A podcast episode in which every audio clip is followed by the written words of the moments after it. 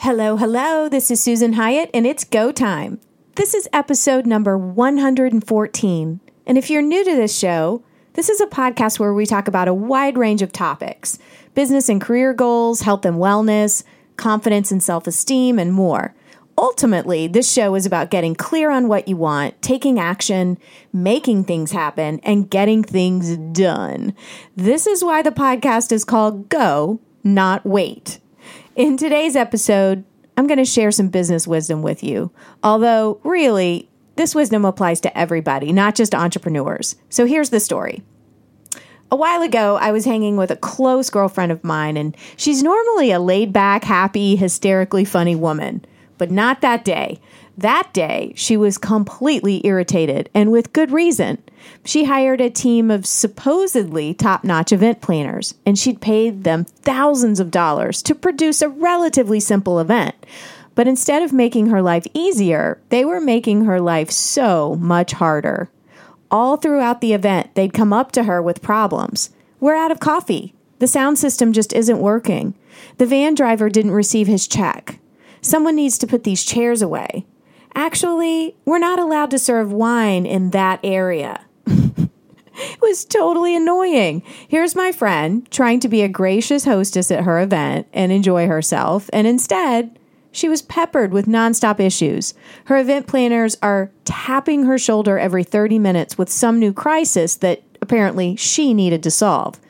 And my friend kept thinking to herself, um, excuse me, didn't I hire you so that you could anticipate all of these details and, like, you know, run this event for me? She was not pleased. She intends to write a formal complaint and request a partial refund. And as far as she's concerned, these event planners didn't plan diddly squat. Instead of being problem solvers, they were just problem creators. There's a valuable lesson here for anybody who runs a business. People hire you because they want you to make their lives easier, not harder.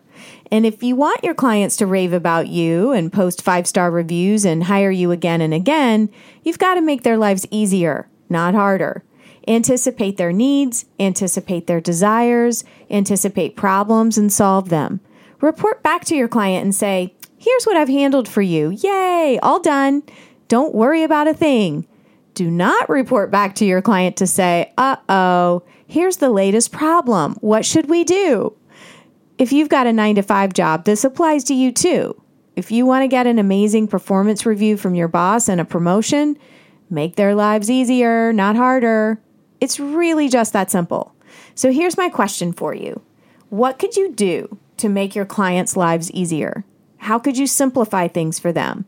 How could you create little miracles for them? How could you make them swoon and go, oh my gosh, you're so thoughtful? Whatever it is, just do it. Your clients will appreciate you to the moon and back. Your bank account will start to look pretty damn nice, and your professional reputation will soar. If you make people's lives easier, not harder, they will adore you forever. So get out there and make someone's life easier. This may sound so obvious, but good Lord, it's something that so many people forget. Be a problem solver, not a problem creator. It's go time.